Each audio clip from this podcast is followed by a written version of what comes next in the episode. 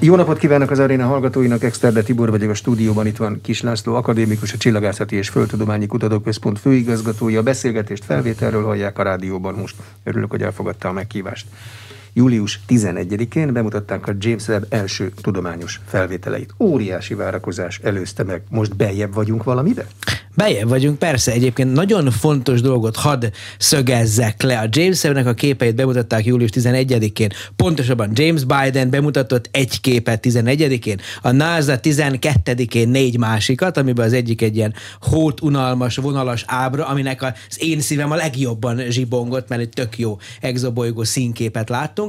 És másnap, 13-án pedig megjelent az első hat hónapi beüzemelési tesztidőszak összes mérés megjelentése publikusan a Barbara Mikulski Archive for Space Telescopes nevű internetes adatbázisban 100 terabájtnyi James Webb adat publikussá vált 13-án. Tehát mi a jéghegy csúcsán levő Hópihe egyik fél sarkának a négy vízmolekuláját láttuk július 11-én, és ma már ugye nap mint nap jönnek ki a szakmai fórumokon új cikkek, ebből a 100 terabájtnyi, 6 hónapnyi gyakorlatilag beüzemelési adatsorból, mert egy új ablakot nyitott az univerzumra, és ezen az ablakon behullanak mindenféle érdekes dolgok. Úgyhogy nagyon sok do- dolog kitör. Tehát folyamatosan zsibong a dolog. De mit fognak csinálni ezzel az irdatlan mennyiségű adattal? Kiadják Gebin bekutatóknak? Mindenki masszírozhatja a saját hipotézisének megfelelően? Elvileg ez is megtörténet. Nyilvánvalóan azok, akik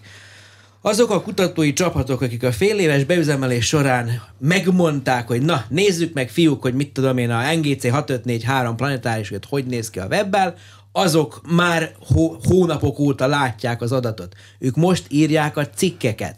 Ma reggel is kettő vagy három vagy négy cikket láttam az archive.org csillagászati preprint szerver oldalon, ahol különböző James Webb képeket analizáltak, mit tudom én, az első hat hónapból. Nagyon fontos dolog.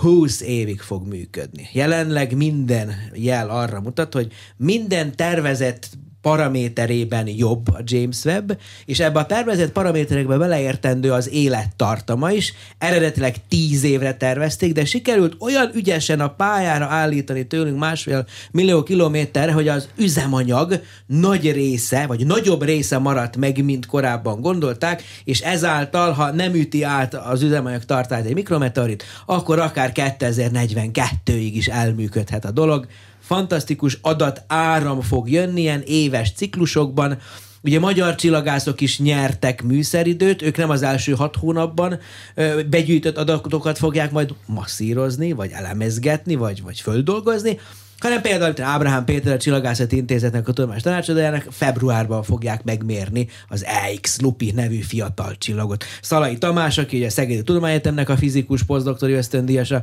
ő neki szupernóvákat fognak majd a következő pár hónapban megmérni. Tehát hat hónapnyi adat kikerült, ezt főleg azok a csapatok értik, akik számára elkészítették a NASA munkatársai, de elvileg totálisan publikus minden. Ön is, hogyha megtanulja, a ficképekkel mit kell csinálni, milyen szoftvereket kell letölteni a Windowsos vagy akármilyen más laptopjára, akkor eljátszogathat vele. Szép képeket tud előállítani, de nyilvánvalóan az adatok igazi értékét a szakemberek érzik. Az hogy dől el, hogy a műszerek hova néznek, mit keresnek? Ugye a, a beüzemelésnek a hat hónapos időszak, ugye januártól júliusig tartott ez az időszak, ebbe az volt a cél, hogy 17 különböző módon tudja a fényt manipulálni a James Webb. Ugye a James Webbről azt kell tudni, hogy egy teniszpálya méretű árnyékoló rendszer mögött van egy 25 négyzetméteres tükörfelületű nagy, óriás űrbéli teleszkóp, aminek van négy nagy műszerek, különböző alműszerek, mindösszesen 1500 wattnyi teljesítménnyel, ami nagyjából egyébként egy hajszárító. Hát önnek nincs sok, sok szüksége rá, de valójában, ha így akarnánk összefoglalni, akkor egy teniszpálya mögött egy kis garzonlakásban van egy hajszárító. Vagy egy Ez porszívó. a James Webb. Porszívó, Vagy egy porszívó, így van. Így van, arra mindenkinek szüksége van. És hát igazából csak nagyon különleges elrendezésbe. És ezt tesztelték az első hat hónapban. Mind a 17 különböző adatgyűjtési módot kellett tesztelni, hogy fiúk, lányok, működik-e úgy, ahogy szerettük volna, és hat hónap után kiderült, hogy igen. Ezek után jön az a korszak, a rákövetkező 20 év, tehát fél év, utána jön a 20 év amikor már versenypályázati rendszerben tudósok évente benyújtanak pályázatokat, hogy drága hölgyeim és uraim, tekintetes bizottságok, akik bírálják a mi pályázatainkat, mi ezt, meg azt, meg amazt szeretnénk megmérni. Ugye az egy nagyon fontos dolog, hogy volt már a NASA-nak űrtávcsöve, ez volt a Spitzer. Az egy 80 cm átmérőjű fény, tükrös teleszkóp volt, kicsit más hullámos tartományban, mint a James Webb, de egy ökölszabály. Amihez a James, amihez a Spitzeren kellett 10 perc, azt a James Webb megcsinálja 10 másodperc alatt. 60-szor hatékonyabb. Az majdnem 100-szor. Tehát lényegben két nagyságrendel hatékonyabb, és sokkal élesebb, kb. 10-szer élesebb képeket tud készíteni. Tehát effektíve egész másképp kell megtervezni most a méréseket, amikor tudjuk azt, hogy 10 másodperc alatt annyit látunk vele, mint a Spitzerre 15 éve 10 perc alatt. Tehát pályázatokat kell beadni, és akkor bír, zsűrik, ilyen bizottságok elbírálják őket, és akkor rangsorolt pályázatok alapján a távcső oda megy, ahova kérték a csillagászok egy pályázati rendszerben. Ugye nagyon fontos dolog. Erre egy nagyon erőteljes túljelentkezés várható. A Hubble űrtávcső, ami ugye 1990 és 2022 között a csúcsragadozó volt az űrteleszkópok birodalmába, tipikusan 20-szoros túljelentkezést váltott ki a csillagászokból. Tehát fél évnyi Hubble idejére 10 évnyi mérési igény született, tehát birkoztak érte, hogy ténylegesen hát kinyerjen el műszeridőt. Ugyanez lesz a James Webbnél is. Tehát egy ilyen tudományos előminősítés után kapják meg a lehetőséget az emberek, hogy néhány percnyi, esetleg egy-két órányi, akár 20-25-30 órány, az már nagy programnak számít a James Webb-bel, időt kapva, hát föltárják az univerzumnak a titkait. A műszerek a James Webb-ben együtt kell, hogy dolgozzanak, vagy külön-külön is képesek feladat végrehajtásra? Per pillanat a négy műszerből kettő vagy három tud egyszerre működni, de tipikusan egy dolgozik egyszerre. Tehát ugye van egy nagy fényvödör, egy hat és fél méter átmérőjű fényvödör, ami egyáltalán azért tudott oda szépen fölkerülni, ahol van, mert össze kellett hajtogatni háromban. Három rét kellett, egy kis origami, origami. szerűen. Ugye nincs olyan rakéta hordozó ma az emberiség birtokában, ami egy ekkora távcsövet egybe föl tudott volna vinni. Tehát ugye szépen kihajlik egy ilyen nagy fényvödör, és akkor ugye le- lefókuszálja a fénysugarakat, egy másik tükör visszaveri felé, és a főtükörbe furt lyukon keresztül átjön a fény. És ott van négy különböző műszer platform, és ezek szépen gyűjtik a fényt, fölbontják a fényt, hogyha színképeket készítenek. De van olyan a műszer is például, aminél egy kis pici mechanikus koronggal kitakarják a csillagot, és akkor a csillag fényét eltakarva, ha vannak körülötte bolygók, azokat meg lehet nézni közvetlen képalkotással. Ezt koronográfnak nevezik, és ezeket mind ugye hát erőteljes, hát élénk elektronikai irányítás, vagy számítástechnikai irányítással kell vezérelni, tehát ezért mondom azt, hogy egyszerre a négy nem működik, én azt múlt héten Detre Örs kollégától, aki részt vett a fejlesztésben, és a egyik műszernek a elektronikai fejlesztő csapatának a vezetője volt, ő azt mondta, hogy most kettő működött egyszerre, talán három is képes egyszerre, de az, hogy mind a négy egyszerre, az túl komplikált és túl kockázatos. Milyen tartományban érzékelnek ezek a műszerek? Láthatóban? Tehát ha ott ülnék a James Webben, akkor és belenéznék a lukba, akkor én azt látnám?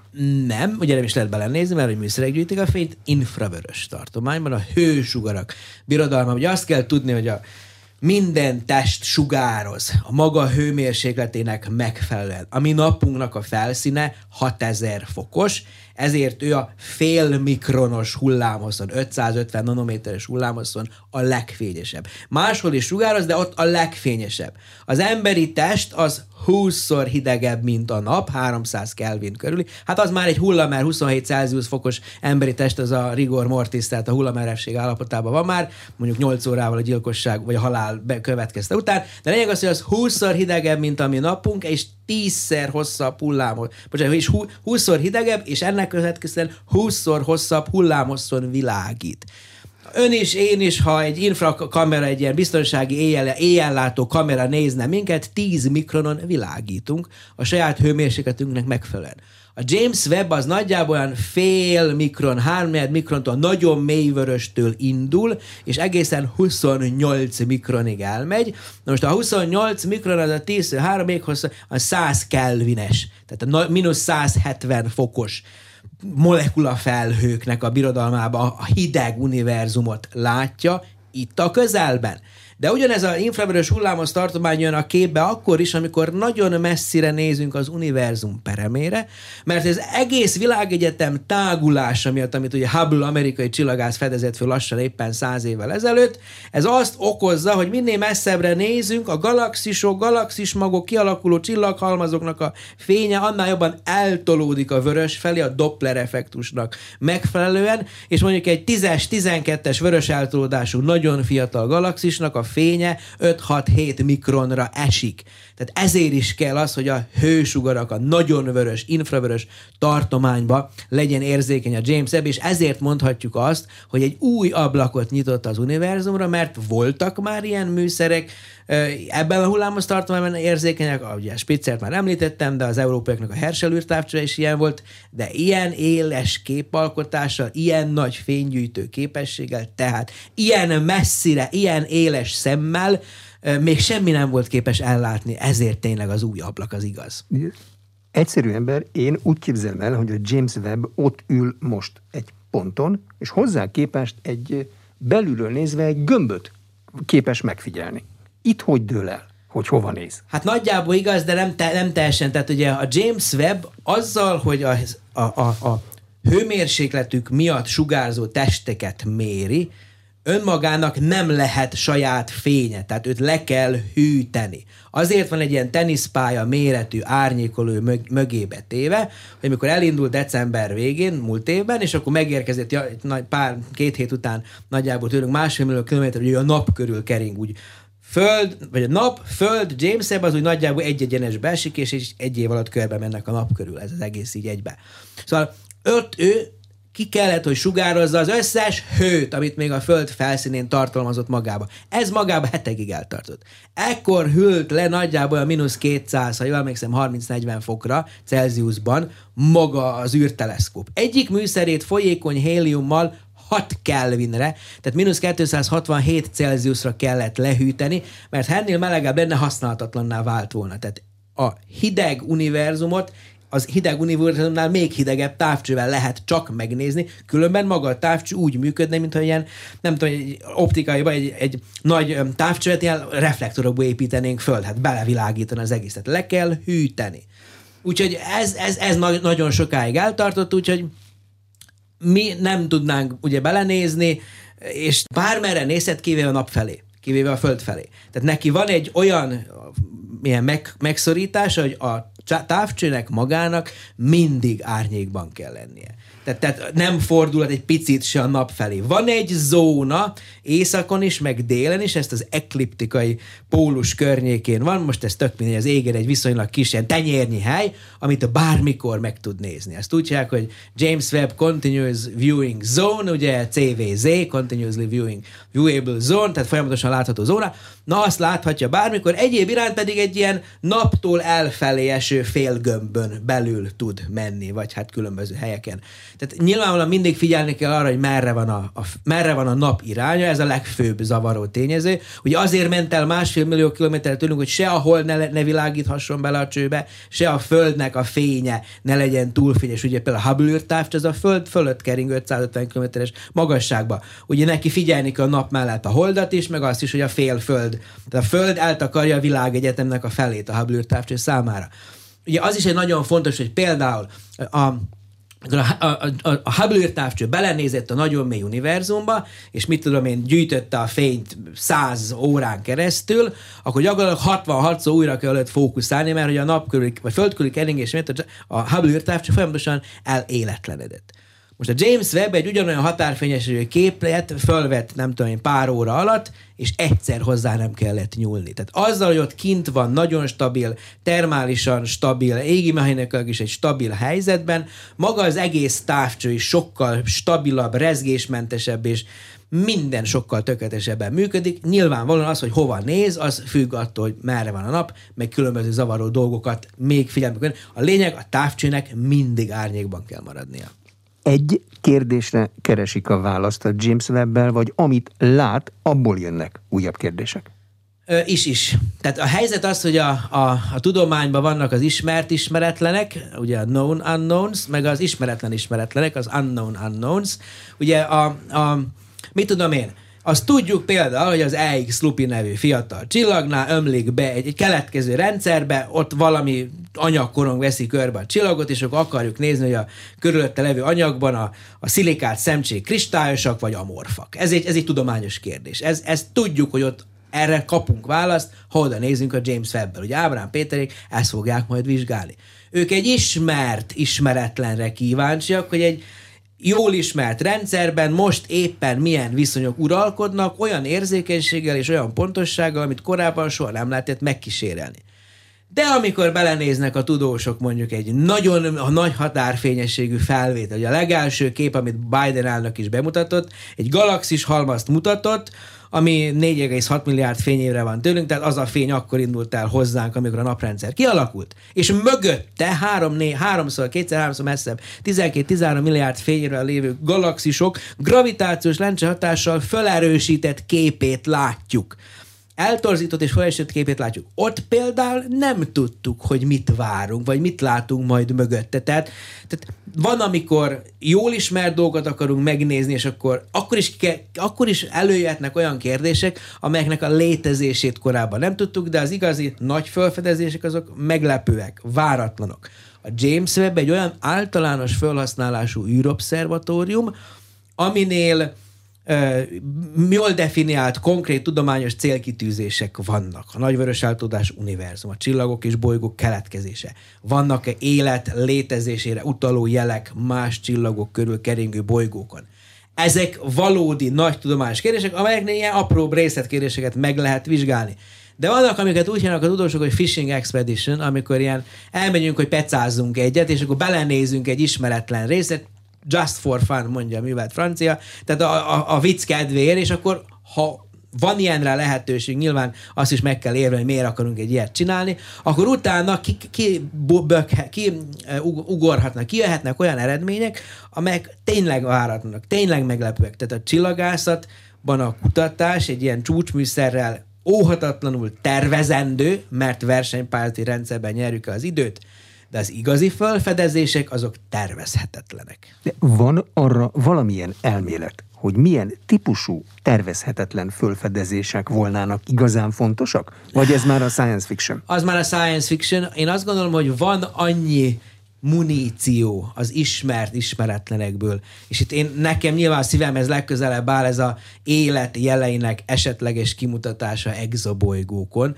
hogy ott már, ha valami szolíd fölfedezés szer, szagú dolgot ide söpör a, nekünk a szél, tehát mit én, ha treppiszt egy vérvöröske és a hét törpe e, bolygórendszerében, ahol hét földhöz hasonló kőzetbolygó van, három is a csillagának a lakhatósági zónájában kenning, és ott bármelyiknél a légkör összetétel, amit a James Webb képes megmérni, arra utal, hogy olyasféle bioszféra által módosított légkör van, mint itt a Földön, na már az magában egy olyan izgalmas dolog lesz, ami egy ismert ismeretlen, de ha megtaláljuk, az nagyot fog szólni. De megyünk valamire azzal, hogyha megtaláljuk, ahhoz messze van, hogy oda menjünk, ahhoz is messze van, hogy ők ha I- vannak, ide jöjjenek. Igen, ez biztos, de ugye még egyszer, az, hogy valamiről föltételezzük, hogy létezik, vagy esetleg létezhet, vagy valamiről kimutatjuk, hogy létezik, az minőségileg különböző.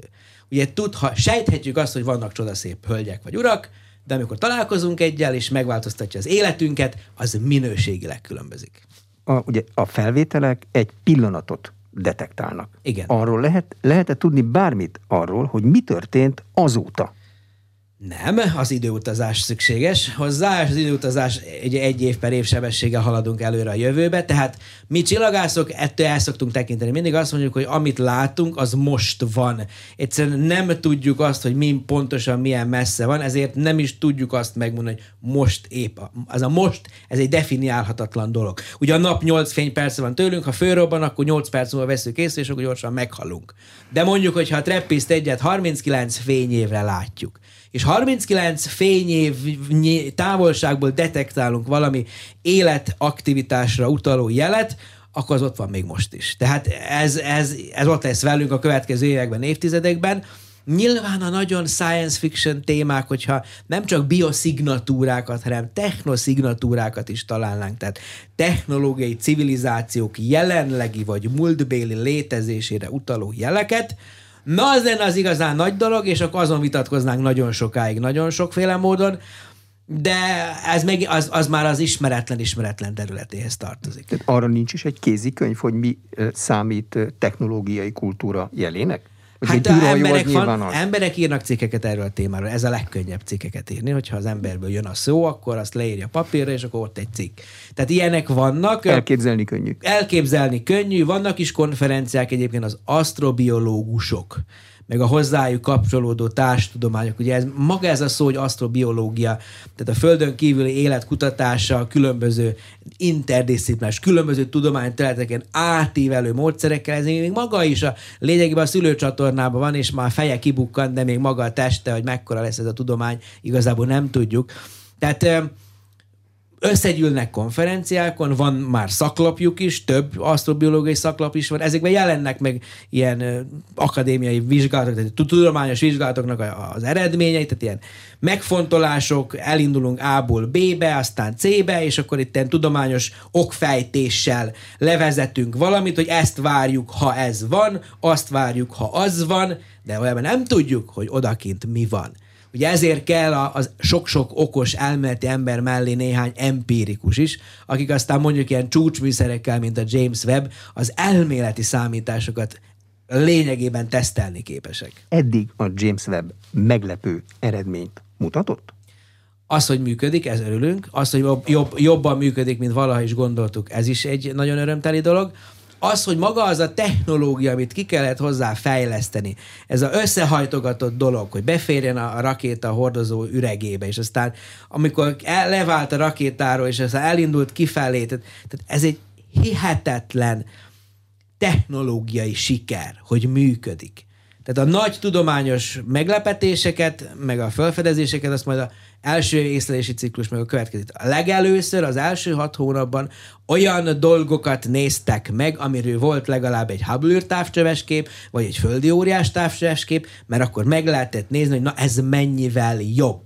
Tehát nem az a klasszikus fölfedező, ahogy már említettem, hogy fishing expedition, hogy elmegyünk és akkor pecázunk, és hát ha valami kijön, hanem olyanokat néztek meg, amiről tudtuk, tudjuk, hogy hogy néz ki például a Hubble távcsővel, és akkor na, emellett nézzük meg, hogy hogy néz ki a James Webb-el, és akkor érzékeljük azt, hogy mennyivel jobb, mennyivel hatékonyabb, mennyivel más az jobb? Sokkal jobb. Más azért, mert nem pontosan ugyanazt a hullámos tartományt látja. Az, a Hubble az az optikaiban, tehát a mi szemünk által látott fénydetektálja.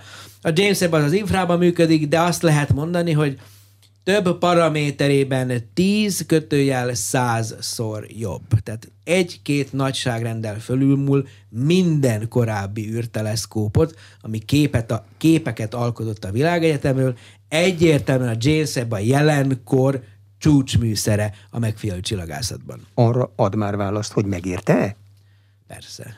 Megérte? Nem, ne, persze, nem, ez nem vitás. Tehát, hogy mondjam, ugye annak idején 97-ben úgy indult a sztori, hogy New Generation Space Telescope, új generációs űrteleszkóp. És akkor az volt a mondás, hogy hát egy 5-6 év múlva fél milliárd dollárból meg lesz. Ebből lett 25 év és 11 milliárd dollár.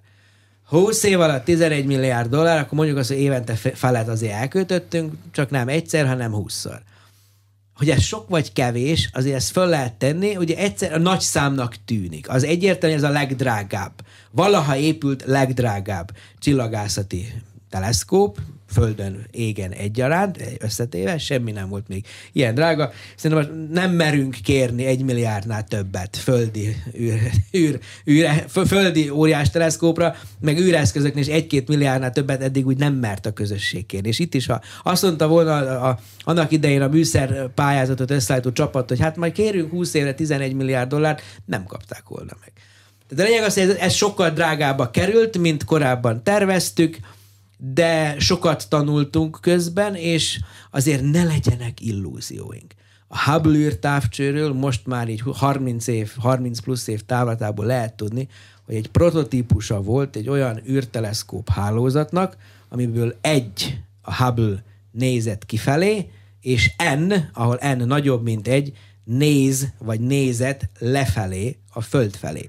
Ugye ezt onnan lehet tudni, hogy a 2010-es évek közepén az amerikai védelmi minisztérium egyszer csak szólt a NASA-nak, hogy fiúk, van itt nálunk egy 2,4 méteres teleszkóp, nekünk már nem kell. Akarjátok? Ugye ebből lesz a Nancy Roman Space Telescope, a 25-26 környékén elinduló újabb 2,4 méteres űrteleszkóp.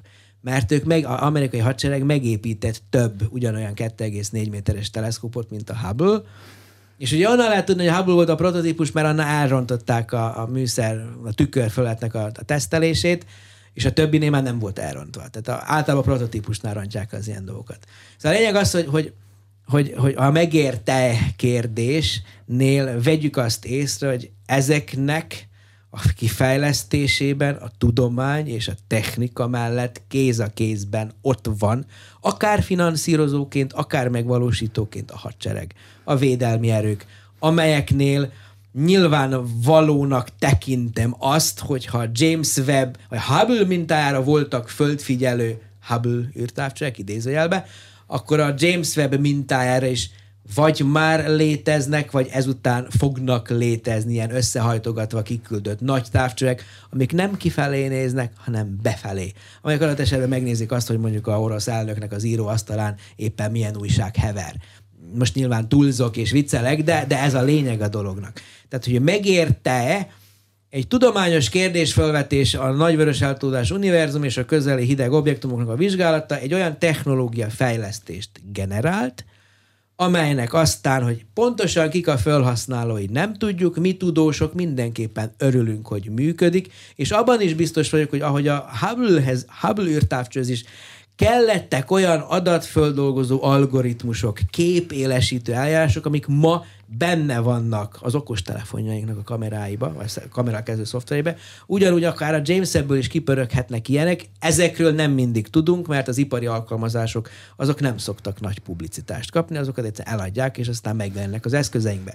Tehát summa summarum, akárki is használ még a James Webb-ből, vagy a James Webb-hez kapcsolódó technológiát, nyilvánvalóan megérte ezt az egészet. Itt a Földön orosz-ukrán háború zajlik éppen.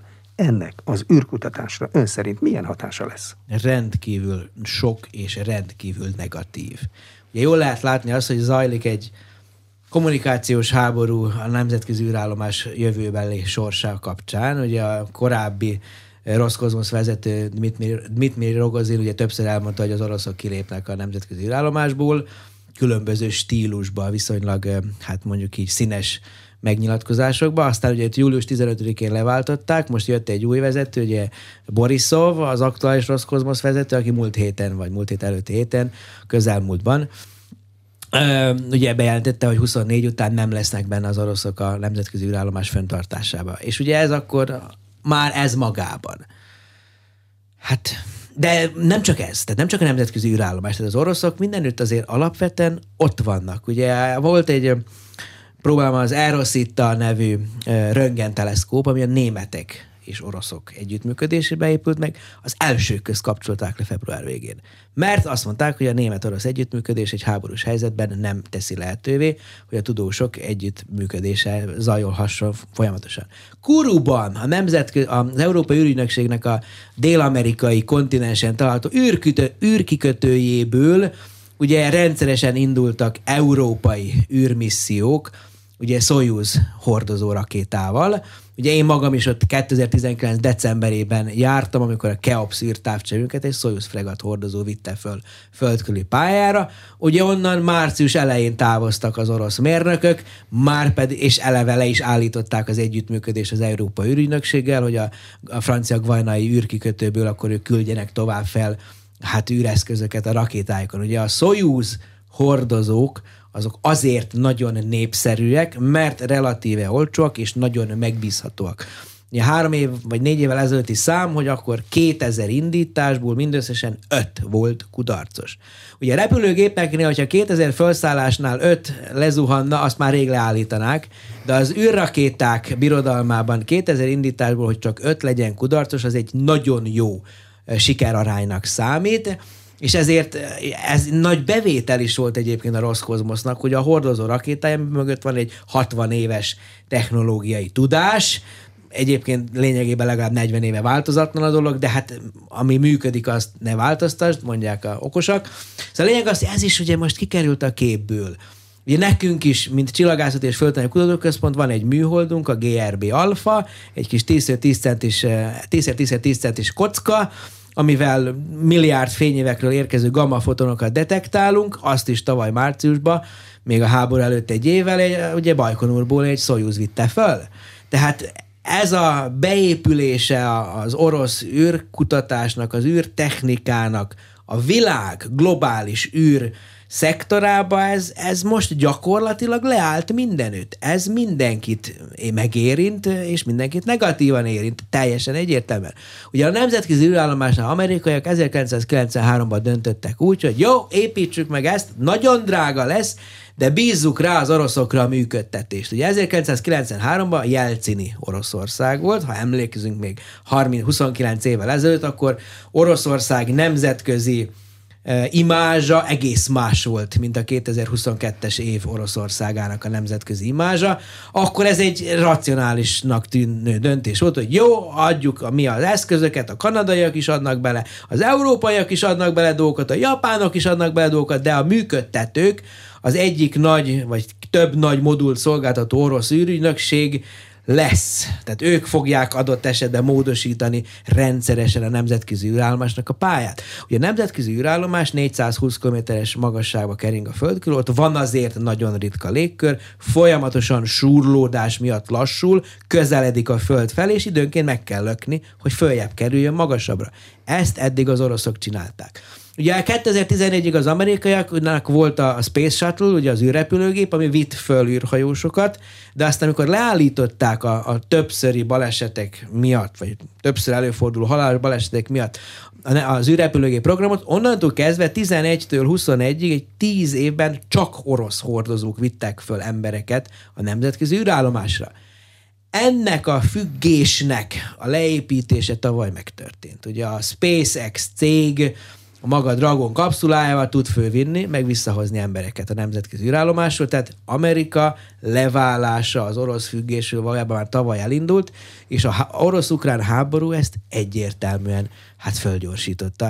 Itt, itt egy, ugye ez nagyon más, mint mondjuk a, nem is tudom, a afganisztáni háború idején, vagy a vietnámi háború idején, amikor különböző ilyen proxy háborúk zajlottak a világban 70-es, 80-as években, akkor azért odakint az űrben az együttműködés, a teljes globális nemzetközi együttműködés szimbólumaként folyamatosan mentek orosz-amerikai vagy szovjet-amerikai űrkísérletek, együttműködések.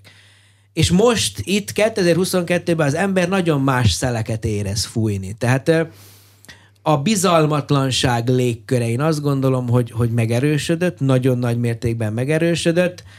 Ugye a, a, azzal, hogy megjelentek új szereplők, Kína, ugye saját maga épít egy űrállomást. Eleve a Holdra, ahova amerikaiak megfogalmazták, hogy az Artemis program keretében ebben az évtizedben visszatérnek, az oroszok és a kínaiak együtt írtak alá tavaly ősszel egy együttműködési hát szándéknyilatkozatot, hogy építsenek egy nemzetközi hát bázist, holdbázist a hold déli pólusa környékén. Pont ott, ahol az amerikaiak is akarnak, az európaiakkal, meg a kanadaiakkal. Tehát igazából lehet, hogy az első űrháború az majd a hold felszínén lesz, ne adja Isten, hogy ez így következzen be, de a lényeg az, hogy a bizalmatlanság légkörét nem enyhíti az, hogy van több szereplő, amelyek önállóan valódi űrhatalomként funkcionálnak, Kína egyértelműen harmadikként fölzárkozott, de itt vannak a japánok, itt vannak az indiaiak, és hát a középhatalmak, ugye tavaly Izrael küldött holdszondát. Igaz, hogy rázuhant a holdra és összetört, de hát mégiscsak egy pár tízmilliós, sőt tízmilliós ország küldött egy szondát a holdra.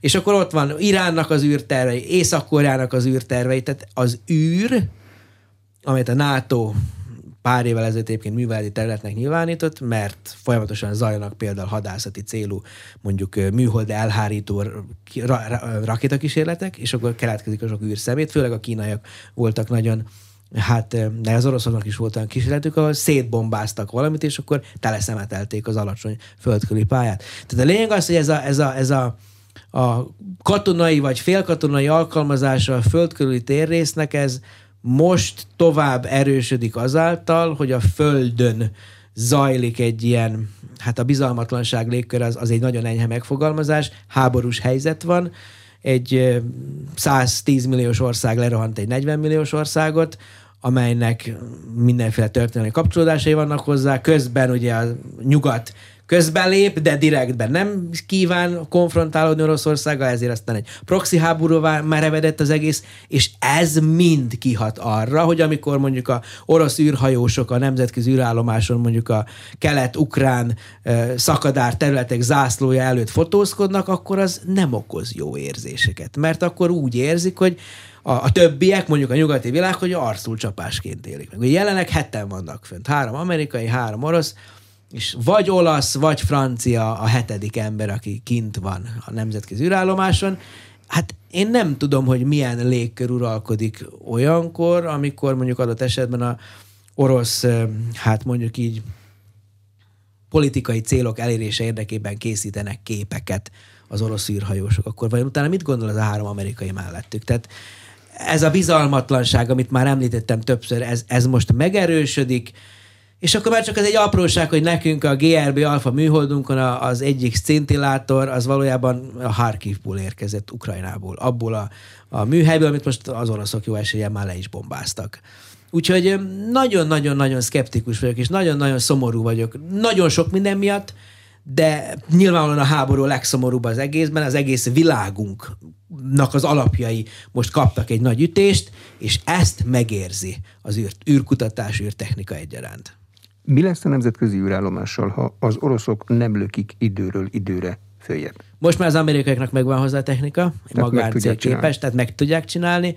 Ugye ők maguk azzal számolnak, hogy 28, tehát most van egy 24-ig érvényes szerződés. Ebben az oroszok benne vannak, és nem adtak, tehát azt megfogalmazták, amikor Borisov ott volt Putyin elnöknél, hogy a, a 24-ig érvényes szerződésből nem lépnek ki.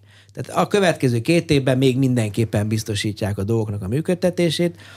Utána, ha ők nem hosszabbítják meg ezt a szerződést, akkor következik az, hogy egy átmenet utána a maradéknak kell működtetni az egészet. Ugye amerikaiaknál voltak olyan megszólalások a NASA közép és felső vezetői szint közöttről, hogy tök, szinte mindegy, hogy mi lesz, csak mondják már meg. Mert hogy ha, ha kivonulnak belőle, akkor az egy tiszta helyzet. Akkor amerikaiak föl tudnak készülni arra, hogy mi lesz majd az orosz orosz éra után. De mindaddig, amíg sajtóbeli üzengetések vannak, addig nincsen igazából pontos tudás, hogy mi fog történni. Tehát ügy akkor van, ha van hozzá ügyirat. Egy ilyen esetben az ügyirat egy szerződés bontó levél, vagy egy nyilatkozat, egy írásos nyilatkozat a, mondjuk a Roszkozmosz vezetője által aláírva, a NASA vezetőjének címezve, hogy tisztelt XY, 2025. január 1-től nem veszünk részt benne. Akkor amerikaiak el tudnak kezdeni fölkészülni. De ilyen kommunikációt még múlt hét, tehát pár nappal ezelőttig még nem, érke, nem érkezett a, a amerikaiakhoz. Tehát a lényeg az, hogy hogy 30-ig beszélnek, hogy addig működhet, és hogy 31-ben kívánják elengedni az amerikaiak a nemzetközi állomásnak a kezét, ami annyit jelent, hogy egy ekkora Ugye 440 tonna, azért az nagy. Ugye 915 köbméter van légnyomás alatt tartva, egy hatalmas nagy szerkezet, egy futballpályára férne, mert egyik irányba 74 méter, a másik irányba 107 méteres kiterjedés, de egy futballpályára pont így átlósan rá lehetne tenni a nemzetközi űrállomást. Tehát ez, ha a föld légkörébe besüllyed, mindenképpen lezuhan a föld felszínére. Ugye ezt irányítottan szokás ma már csinálni, hanem a kínaiaknak a visszatérő rakétafokozatáról beszélünk, ami azt jelenti, hogy úgy módosítják a pályát, hogy a légkör sűrűbb részébe beérve a légellenállás nagyon gyorsan lelassítja, adott esetben szét is tépi, fölizzik, és akkor darabjaira hullva lezuhan. Ha ezt irányítottan csinálják, akkor ugye tudni kell azt, hogy a Földnek a felét úgy hívják, hogy csendes óceán. Ott nincs semmi, pár sziget, meg néhány bálna, meg cápa, meg, meg mit tudom én, állatvilág. Tehát oda úgy szokták az ilyet csinálni, hogy a csendes óceán déli része fölött zuhanjon le, ahol senkit nem zavar, legalábbis emberi eh, hát eh, civilizációs termékeket nem zavaró módon vissza tud zuhanni az óceánba, és akkor pár hullámot vet, és akkor szia, itt volt nemzetközi űrállomás. Tehát ez a, ez a terv, Ez most jelenleg úgy tűnik, hogy vagy 29-ben, de inkább 31-ben fog bekövetkezni. Tehát ebben az évtizedben még igen nagy biztonsággal kijelenthető, vagy állítható az, hogy a nemzetközi űrállomás velünk lesz.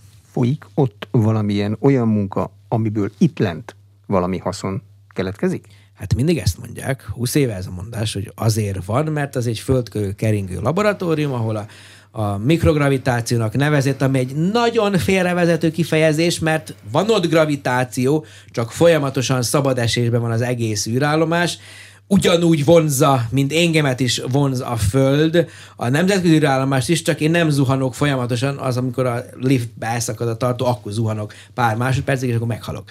Ugye a nemzetközi űrállomás is folyamatosan zuhan a pályán, a földközi pályán, ezért ott súlytalanság van, ezt szeretik az amerikai szakirodalom a mikrogravitációnak hívni, vagy ebbe a mikrogyorsulási térbe.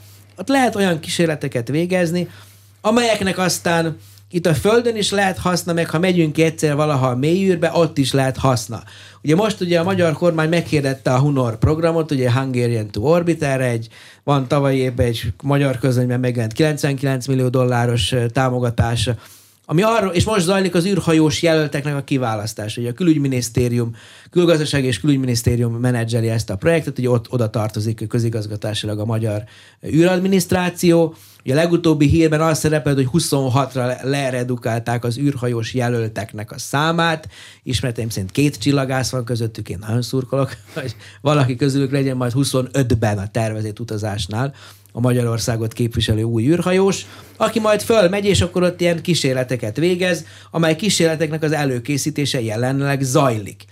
Ugye nekünk a Csillagászat és Földnői Kutatóközpontban van egy olyan érdekes, érde, olyan kapcsolódásunk, hogy szeretnénk a gamma műholdunknak a detektorából fölvinni egy ilyen lapkát, egy ilyen ennek a projektnek a farvizén hát zajló fejlesztés keretében a Miskolci Admatis Kft.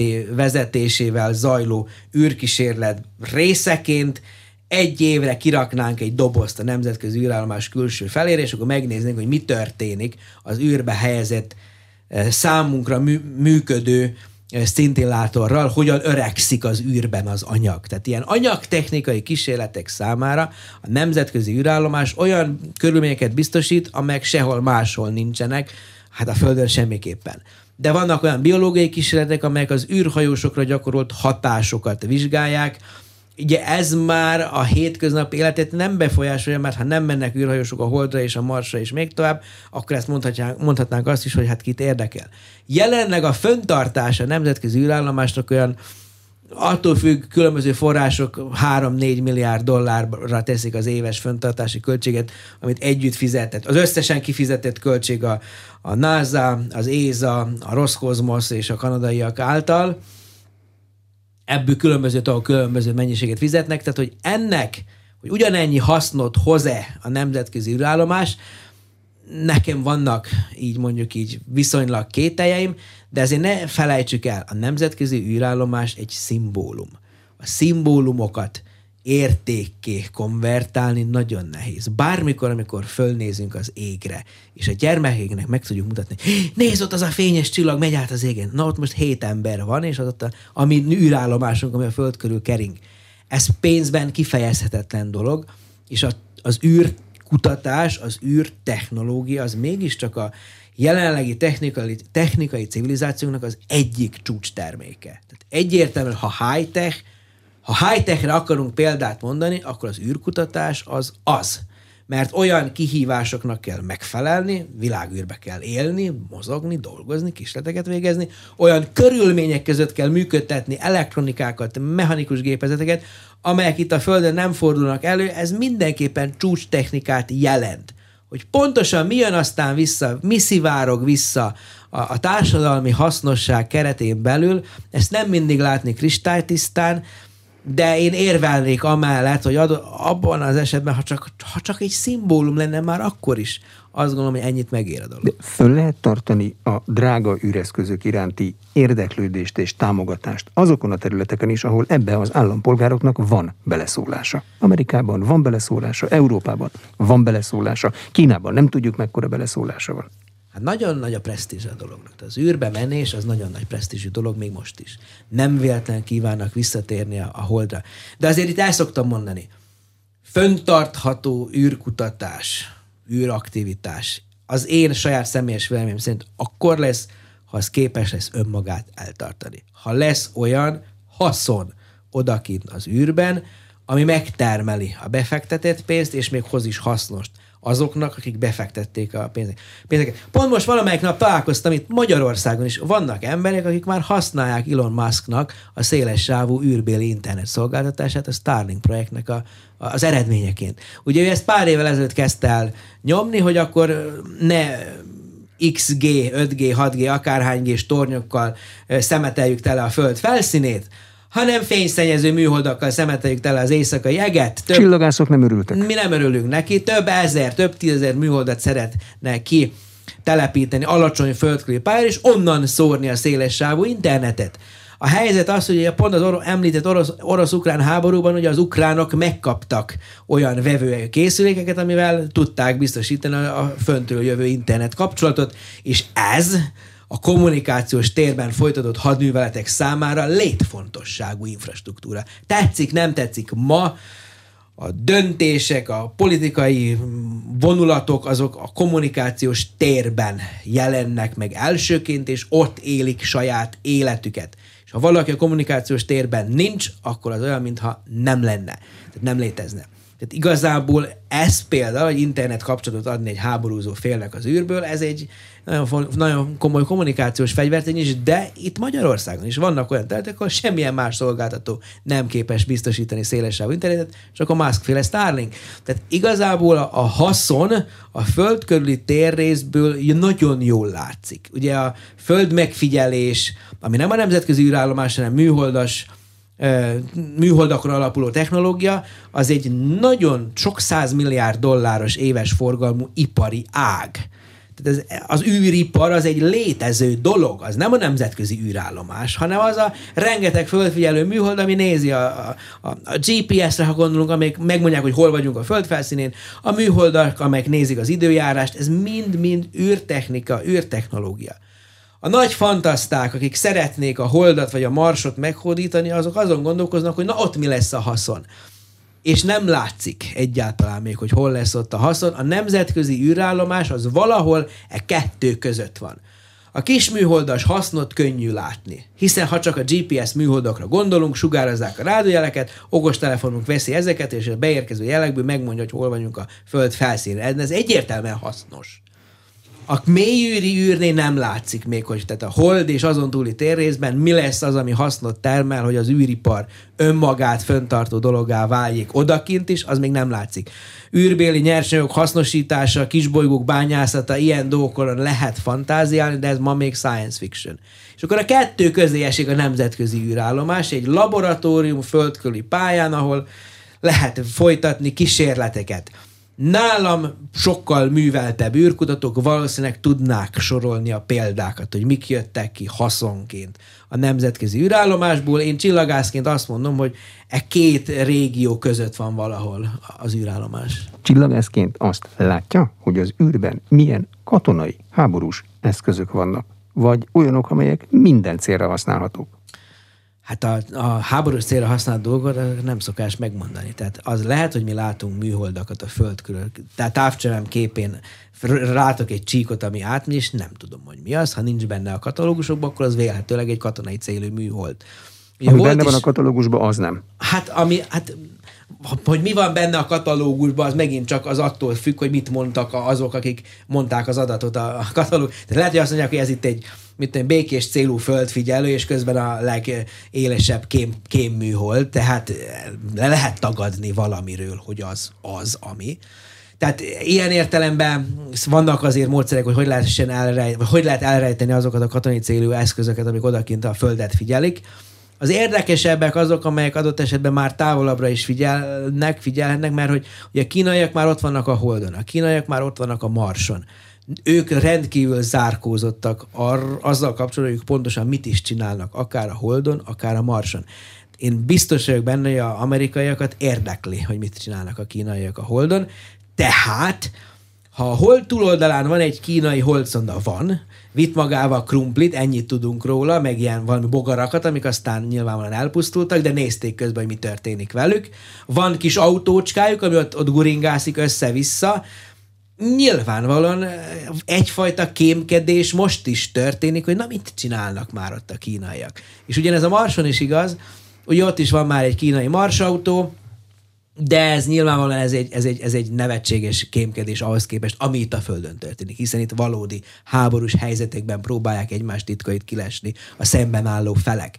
Tehát az űr az velünk van, pár száz, ugye a Kármán 100 kilométerre kezdődik a föld felszíne fölött, onnantól kezdve már azt űrnek tekintjük, a valódi űr az a 5-600 kilométer és fölötte, az velünk van, a hétköznapi ember nem veszi észre, de naponta több tucat műholddal kommunikál, már ha csak megnézi azt, hogy milyen idő lesz holnap, akkor is műholdas adatokat használ föl, és ennek a területnek a, a fejlesztései vagy lecsorognak a társadalom szintjére, vagy lecsorognak az ipari alkalmazásokba, vagy lecsorognak a hadi alkalmazásokba, ezekről általában nem tudunk. De azzal, hogy egy high-tech fejlesztési zóna van itt a földkörüli térrészben, ez én azt gondolom, hogy összességében az emberi civilizáció számára egy pozitív dolog, mert olyan fejlesztéseket tesz lehetővé, amelyek másképp nem jönnének létre. Az, az egy másik kérdés, hogy mire használjuk ezt. De azért hadd mondjam el azt, hogy természetesen csillagászként a űrben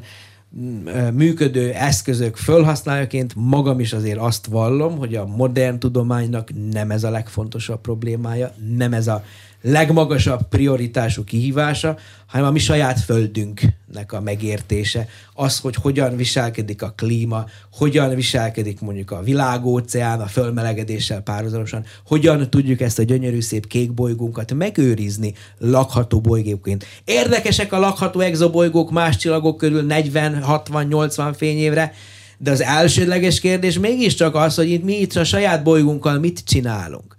Az űrkutatás egyébként ebben is segíthet, hiszen a Földet kívülről nézve jobban látjuk, hogy hogyan változik. Jobban megérthetjük a rendszert, amiben mi élünk. A külső szempont mindig segít, és ebben az űr számunkra kritikus hát, szolgáltokat ad. Köszönöm szépen. Az elmúlt egy órában Kis László akadémikus, a Csillagászati és Földtudományi Kutatóközpont főigazgatója volt az aréna vendége. A műsor elkészítésében Illis László, Korompai András és Módos Márton vett részt. Köszönöm a figyelmet, Exterde Tibor vagyok.